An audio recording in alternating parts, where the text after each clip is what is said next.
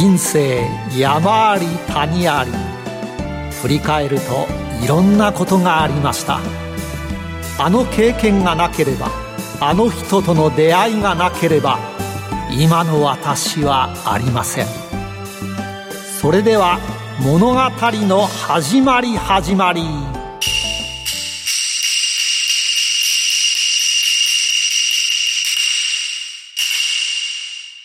企業トップが語る人生波乱万丈。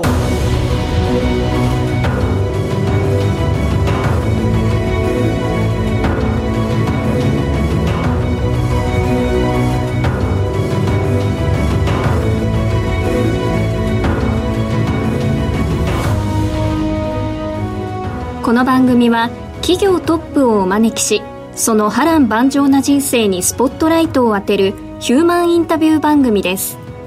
トップに上り詰めるまでのライフストーリーからどんな人生のヒントが得られるでしょうか。進行役は辻るなが務めます。それでは番組の案内人をご紹介します。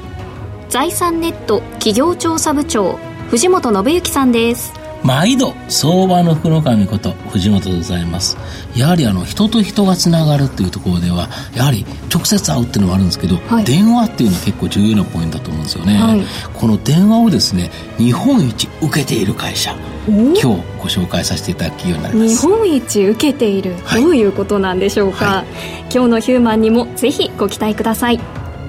企業トップが語る人生波乱万丈この番組はヒューマンホールディングスの提供でお送りします。あらゆる人の自己確立をサポートするヒューマンホールディングス。証券コード2415ジャスタック上場ヒューマンホールディングスは、教育事業を中心にその人材育成のノウハウを活かし、人材、介護、保育、IT など数多くの事業を展開。国内から海外までグループのシナジーを活かし、社会のニーズに応える。証券コード2415ヒューマンホールディングスです。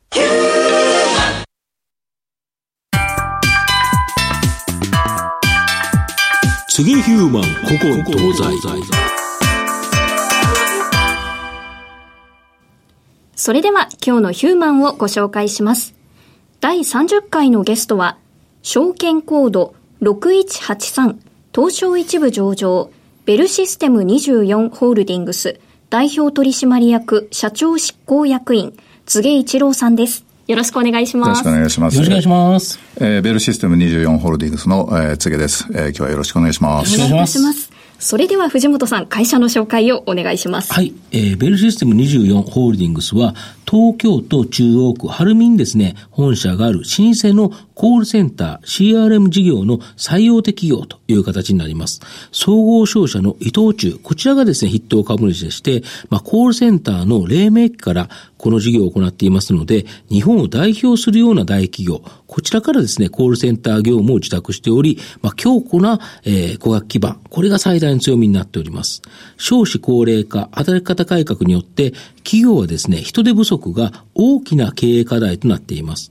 ベルシステム24ホールディングスは、社員が長期にわたり安心して就労できる環境づくり。こちらのですね、実現に向けての環境整備によって、離職率を引き下げることによって対応しているという形になります。厚生労働大臣が女性活躍推進法に基づき、女性の活躍推進に関する状況などが有料な企業を認定する制度、L 星、こちらのですね、最高位にも認定されているという企業になります。自社の業務プロセスの一部をですね、継続的に外部の専門的な企業に委託するビジネスプロセスアウトソーシング、いわゆる BPO 事業、こちらに強いですね、突破印刷との資本業務提携を行い、この BPO 事業を強化しているという形になります。まあ、企業の人手不足というですね、経営課題をの解決策を提供できるですね、ベルシステム24ホールディングスは、まあ、今後大きな成長を期待できる企業。で、先ほど申し上げたのが、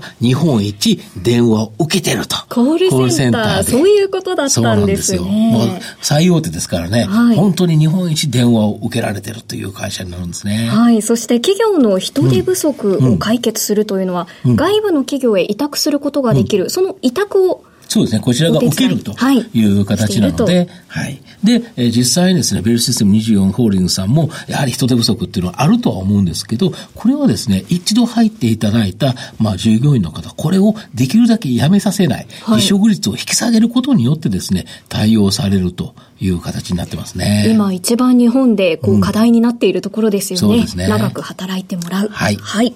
今からツゲヒューマンの生態を探るべくトップに上り詰めるまでの人生についてたくさん質問します。一問一答形式でお答えください。はい、それでは、よーい、スタート生年月日、年齢は？えー、1958年3月19日生まれ60歳です。お父さんの職業は？えっ、と、サラリーマンでしたが、今は脱サラして自分の会社経営してます。兄弟は何人？えー、弟が一人です。子供の頃は一言で言ってどんな子？えー、スポーツ万能少年。勉強スポーツ、これはじゃあ、決まってますね圧倒的にスポーツ。初恋は何歳？うん、何歳って小学校4年生ぐらいですかね。相手の子はどんな感じの子でした？うん走るのが速い子。スポーツがお好きだった国語算数英語理科社会どの科目が一番得意？国語。一番尊敬する人は誰、えー、小沢誠二さん、うん、子供の頃は何になりたかった？えー、昔はですねジャーナリストになりたかったですね。では社長になるとは思っていました全く想像もしてません。社会人1年目はどこでスタートしましたか？伊藤忠商事好きな言葉座右の銘などはありますか、えー、着眼対局着手消極。最後の質問です。私を一言で表現してください、えー、青材が似合いそうなアジアンビューティー。結構アジア系っておっしゃっていただくことは多いですね。そうですね。では。青材似合うかもしれない、ね、もういいですから。では本題に入っていきましょう。はい。えっ、ー、と、あの、社長ですね、子供の頃、あの、図鑑が好きなお子さんだったっていう話を聞いたんですけど、はい、そうですね。あの、図鑑ってあの、うん、動物とか植物とかも好きでしたし、はい、あの、車の図鑑とかですね。はいはい、そういうのを、図鑑っていうはい。あの、図鑑っていうのをなんか毎日見てた記憶がありますね。うん、ああ、そうですか。それ以外もやっぱり、あの、読書って結構好きだったんですか？うん、まあ中学生ぐらいになってからはね、しましたけど、うん、まあ小学生ぐらいの時は、まあ、あの、図鑑だとか、うん、なんかこう動物の育て方みたいなね、まあそういうのを一生懸命読んでましたね。で、小さい頃から、このフルートを子供の頃から演奏されてたっていう話なんですが。はい、あの、フルートはあの、えー、実際問題始めたのは小学校5年生ぐらいだったと思うんですけども、はい、あの、音楽の授業でやるあの、リコーダーに最初はまりまして、はいはい、まあそれが高じてフルートになっちゃったんですけど。縦から横になった。縦から横になりました。はい。もう、だけど縦の笛は僕も子供の頃やったけど、だけどフルートをやろうとは思わなかったんですけど、えなでそこからやっぱり、その、あれですか、音楽っていうか。うん、たまたま、あの、うん、まあ、ピアノやってたんですけども、はい、音楽が好きだったんですけども、うん、あの、お隣に引っ越してきた、はい、あのお家にですね、あの、優しいお兄さんがいて、そのお兄さんがフルート持ってまして、あのその時、その時に教えてもらったのが、初め、初めですね。はい。え、今でも演奏されるんですか？演奏っていうか、たまには、あの、いじってます。なるほど。で、それを、まあ、小学生の頃始まれて、中高、大学生までやられて、そうですね、ずっと大学学生の時に、はい、そのフルートのことで、まあ、大きな衝撃を受けたということがあったそうなんですというか、それまでの人生がの、のほほんと生きてたもんですから、うん、その、私がたまたまあの見ていただいてた、あの、うん、日本でもトップクラスのの先生がいるんですけれども、うん、その先生がですね、私の前で、その私の楽器をバーッと吹いた時がありまして、うん、えー、その時初めてですね、人生初めて、ああの、世の中、あの、トップというのはすごいなと。要するに自分を初めて客観的に見たというか、あの、自分の、が、なんていうのかな、もう本当に大したことない、普通の人なんだなっていう自覚を初めてしたっていう時でした、ね、逆にそこまでは、もしかしたら、プロになれるかもしれない。いや、そんなことも深く考えなくてですね、なんかこ、まあなん、なんとかなるんじゃないかなと思ってた、じゃないかと思いますね。なるほど。でも、やはり、あの、本当のプロフェッショナルが吹くと、ここまで違うんだと。いや、もうちょっと衝撃でしたね。もう、叩きのめさせるぐらい。はい。はい、もう話にならないなと。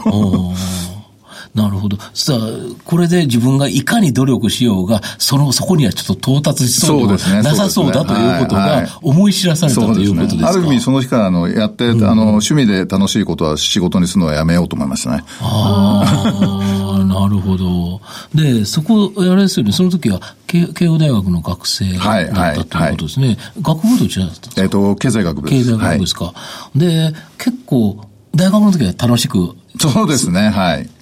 潰されたと。はい。で、そこから、その、えっ、と、総合商社、先ほど、伊藤忠商事にですね、はい。あの、就職された、最初社会人になられたというふうにおっしゃられたと思うんですけど、はい。なんでそこに行くようになったんですか？あのーこれもそもそもあの、のほほんと過ごしてたもんですから、はい。あのーやっぱり日本を代表するようなそのメーカー、製造メーカーに、えー就職したいなと、はい。漠然と思ってたんですけれども、えーちょっとこの、先輩訪問とかですね、はい。あの、事前の、おこう、活動をしたらですね、全く刺さらないんですね。で、どうしようかなと思ってたところにですね、あの、まあ、知り合いのおおじさんがですね、はい。え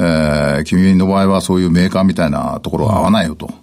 商社みたいなところを受けてみたらと。いうアドバイスをいただきまして、はい。そういえばそういう会社もあるなと思ってですね、あの、ちょっといくつか先輩訪問とかしてみたらですね、意外に話が合うなと いうことでですね、私はやっぱり、そこれ、商社向きかなと一瞬思って。だったのかもしれませんね。はい。え、どういうところがあっいや、どうなんでしょうね。やっぱりメーカーさんっていうと、どうどうしてもね、やっぱりぎ、あの技術系の方とか優遇されるでしょうし、やっぱりこう、すごく硬い、真面目なね、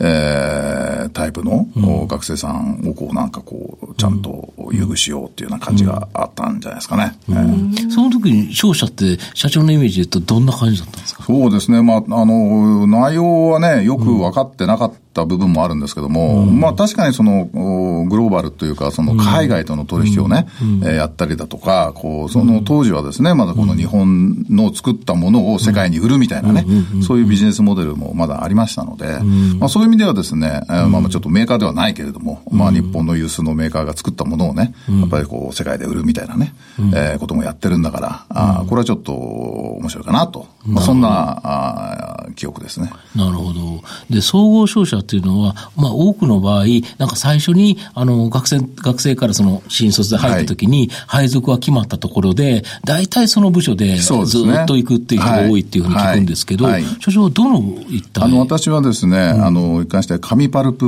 はい。部門にずっとおりまして、はい。あの、途中であの、もちろんあの、海外駐在したりとかですね、ある期間だけ、ちょっとこの別の管理部門系のところに行ったり、えーしましたけれども、基本はですね、そういう生活資材部門って言ってますけど、今は、えーそのうちの一つのその紙パルプ部隊にずっといたってことですね。なるほど。はい新入社員の時どんな仕事を、まあ最初、どういうふうに思われました。総合商社あの。一番最初最初にやるのは、これはあの、私だけじゃなくて、あの、大体そうなんですけれども、はい。その自分の属する課のですね、はい。あの、決算を、やったりだとか、はい。あるいはその、受け渡しって言いまして、その船、船で輸入したものをですね、はい。あの書類を揃えて、はい。えー通関を切る仕事を、はい。まあ、あの、やったりとかですね、えーそういうような、まあ、ことをやってたってことですね。なるほど、はい。で、そこから海外駐在もされたんですね。どちらの国に行かれたんですか、えっ、と、ニューヨークに2回とシンガポールに2回。はい。はい。ここなんか、そこで感じたものって何かありますか？そうですね。あの、ニューヨークに、あの、最初に行った時はですね、はいやはりその、この、本当に仕事を、アメリカ人の方と一緒に仕事をするっていうのが、あの、初めてだったので、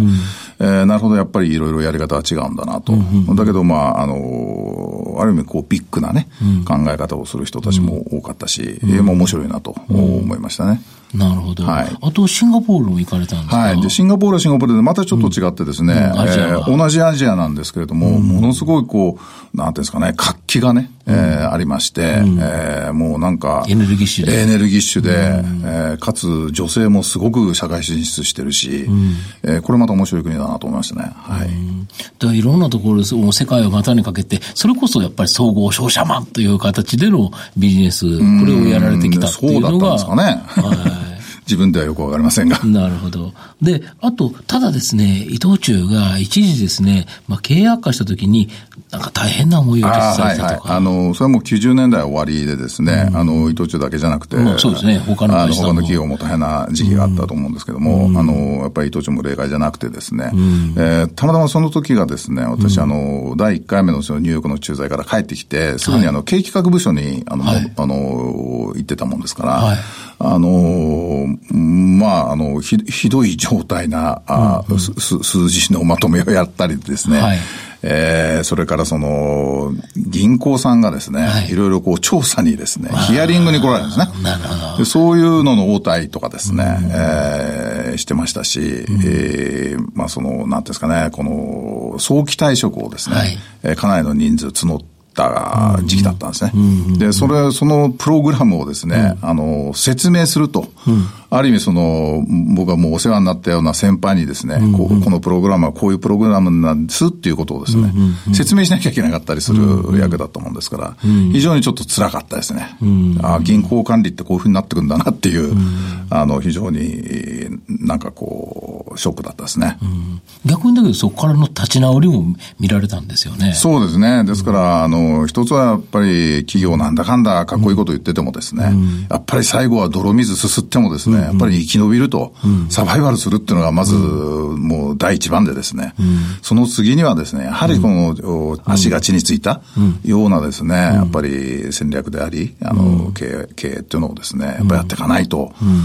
なかなかこう、上っ面だけでですね、かっこいいことを言っててもしょうがないんだなというのは、まあ身に染みましたね、その時に。やはりこの悪化してからまた、あの、フェニックスのにこう戻ってくるところ、はい、ここを見ると、まあ企業ってそういうものなんだということが分かったという形なんですが。で、ただ、そこからですね、なんで紙パルプと、このベルシステム24っていうのは、いわゆるコールセンターの申請大手という企業だと思うんですけど、まあ、ここになぜ移ることになったんですか？あの、まあ、移ったのは私が手を挙げたわけでもないんですけれども、うん、あの、伊藤忠あの、カンパニー制度っていうことで、はい、あの、組織が運営されてるんですけれども、はい、まあ、同じカンパニーの中でですね、うんあの、隣の部門が、はい、あの、私、あの、セガ世代部門っていうところにおりましたんで、はい、その隣の部門がですね、はい、えー、情報系の情報産業部門だったんですね。で、そこが、この事業のですね、主幹となって、うん、その、まあ、割と大きな投資をしたんですね。うん、で、その時に、あの、投資委員会なんかですね、うん、あの、事前に開かれるんですけども、その時にちょっと私がその案件に非常に興味を持ってましたんで、あの、情報部門の人にいろいろ教えてもらったりですね、で、その、委員会の当日にですね、あの、私は、あの、隣の部門だったんです。こう、審査側に入ってるんですけれども、その時に、まあ、ある意味、ちょっとこう、応援演説的なことをしてですね、うんうん、えー、まあまあ、意見としてですね、うん、えー、まあ、叱るべき経営者を送ることなんてなことをですね、うん、言ってたらですね、お待ちが待ってきたと、こういうことだと思います。審査する側で、叱るべき経営者を送るんだったら、まあ、この会社、ベルシステムさんに投資していいよというか、まあ、いいよという条件ではないですけど、投資すべき、投資すべきだろうということをおっしゃられたら、そしたら、お前が行けって言われちゃったって言うんですか。そこまで言うんだったら、あその叱るべき人物として、もう次社長が選ばれたということですか？いやいや、またまたまその情報部門がですね、うん、あの、メンバーが若い部門、比較的若い部門だったんで、うん、ちょうどその都市格好としてもですね、うん、えー、ぴったりくる、まあ、人物がいなかったということじゃないかと思いますけどね。はい。だからそ、ただそれを見たときに、なかなか断るとは難しいかもしれないですけど、それ、やはり移るって決断されたのは何か理由があるんですか？いや、まあ、それはもう、あの、かか、ある意味会社の命令ですからね。なるほど。あの、ですけども、まあ、うん、確かにこの事業は非常に興味があったし、ええまあ、まさか自分がそこにノミネートされると思ってなかったもんですから、うんうん、あの、びっくりはしましたけども、うん、え本当にやらせてもらえるのというような感じで、うん、あの、受け止めましたね。なるほど。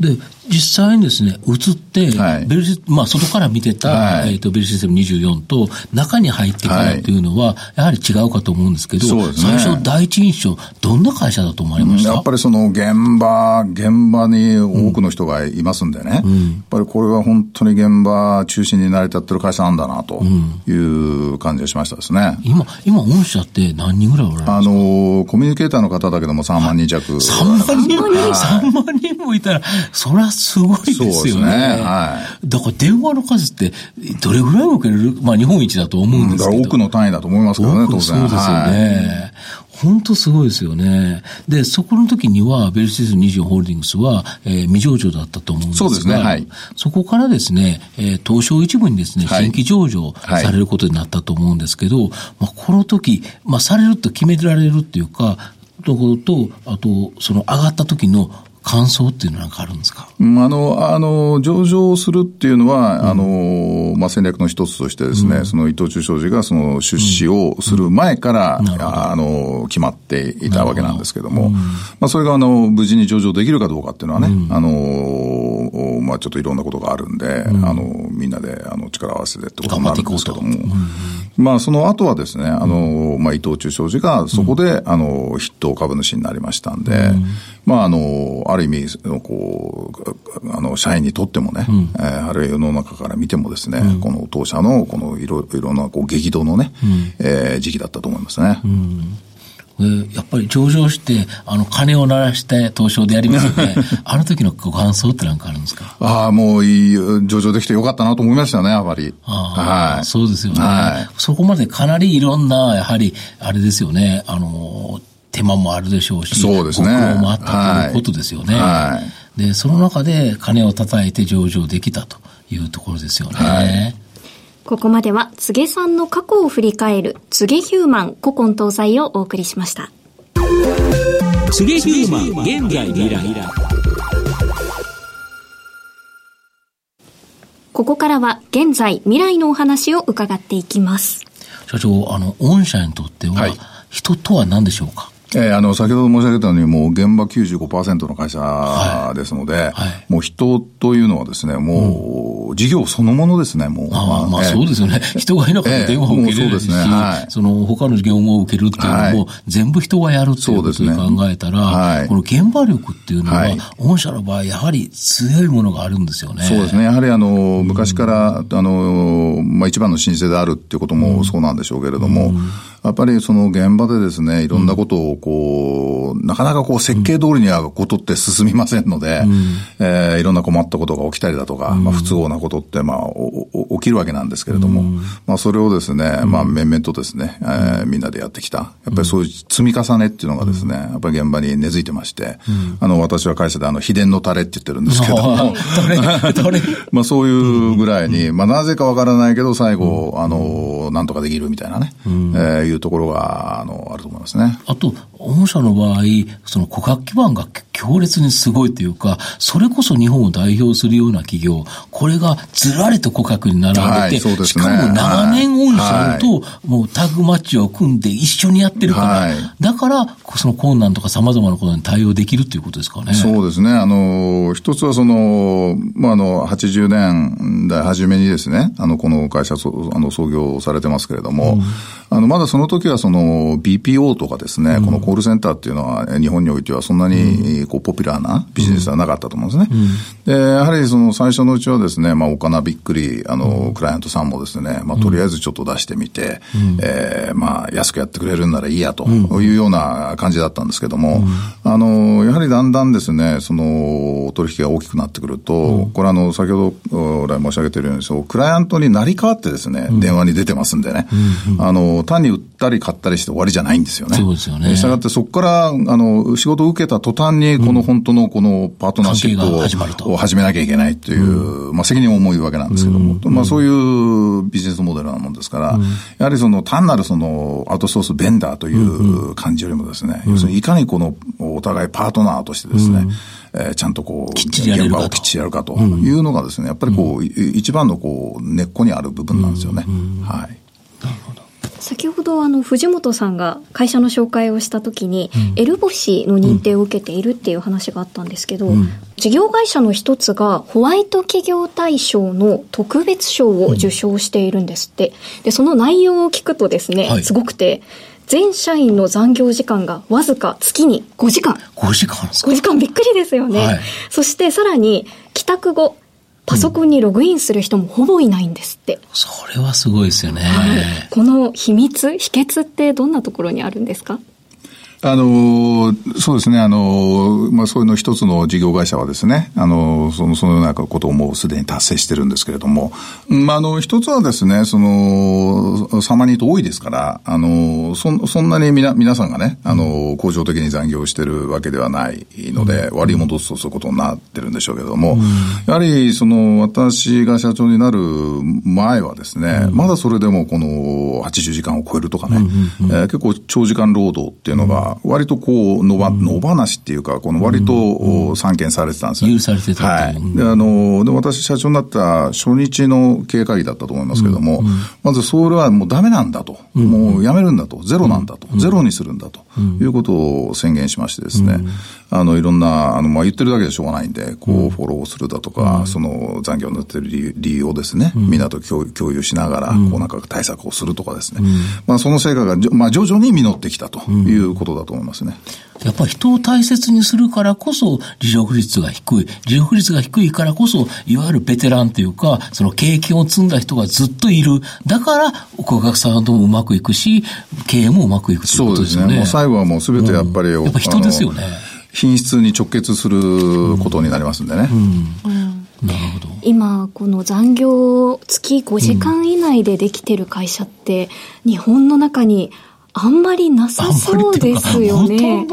ようやく今、こう残業時間減らそうかなと取り組み始めたぐらいのところ、うん、御社はいち早く、もう月5時間以内にできていると。で、逆に他の会社の仕事をいっぱい受けてるんですもんね。そうですね。それで、きちっとそれだけのことをされてるっていうことは、はい、多分日本でも他の会社もやればできるっていうことですかね、うん、やっぱり。そうでしょうね。うん、まあ、あるいはそのお客様で、あの、自社のその営業マンが、うん、あの、残業が多くて困っていると。したがって、その、昼間、あの、営業マンが外回りをしてる間にですね、うんうん、えー、例えば見積もり業務をやるだとか、うんうん、そういうアウトソースしても大丈夫そうなところをですね、うんうん、えー、当社にお任せいただいて、うん、えー、そうすると、まあ、えー、あの、営業の方はですね、うん、そのいちいちまたその会社に帰って、うん、夜遅くまで、えー、事務作業しなくても済むみたいなね、そういうお仕事もね、いただいたりしたりしてるんですよ、ね。できた余裕でどんどん業務が広がっていくんですね。すごいですよね。まあ、あの、最後のご質問なんですけど、10年後の柘植社長、何されてると思いますか？まあ、個人的にはですね、はい、もう、あの、10年後と言いますと、それなりの年なんで、はい、ええー、まあ、孫とゴルフができてたらいいなと思いますけどね。素敵な夢ですね。ですね。あの、御社ですけど、コールセンターから得たノウハウ例えば応対だけじゃなくて、その情報をどう扱っていくかとか、いろいろあると思うんですけど、それもまた、そのままにしないでビジネスにつなげられているんですよね。ねはい。あの、これあの、皆さん、あの、っていうかもう日本の企業、これからどんどんそういうことにチャレンジしていくことになると思いますけれども、やはりその、デジタル社会になってますんでね、あの、より我々みたいなその顧客接点を請け負ってる会社なもんですから、その、お客様がみんなそのデジタル社会の波に、こう、さらされてるわけですよね。だから当然我々もその、まあ AI だけじゃなくてですね、いろんなそのデジタルな、あの、まあコンセプトであるだとか、あるいはもちろん技術もそうなんですけども、まあそういうものをですね、やっぱりでいち早く取り入れてですね、こう、クライアントによりこう役に立つような、あの、フィードバックができると。まあそんなことをやっぱり目指していかないといけないなと思ってますけどね。この自社を効率よく運営していくっていうことが、うん、また他の企業から仕事を発注することにつながるっていう、いい循環ができているんですね。非常にいい循環だと思いますね。はい、今日のゲストは、証券コード6183、東証一部上場、ベルシステム24ホールディングス代表取締役社長執行役員、柘植一郎さんでした。柘植さん、ありがとうございました。どうもありがとうございました。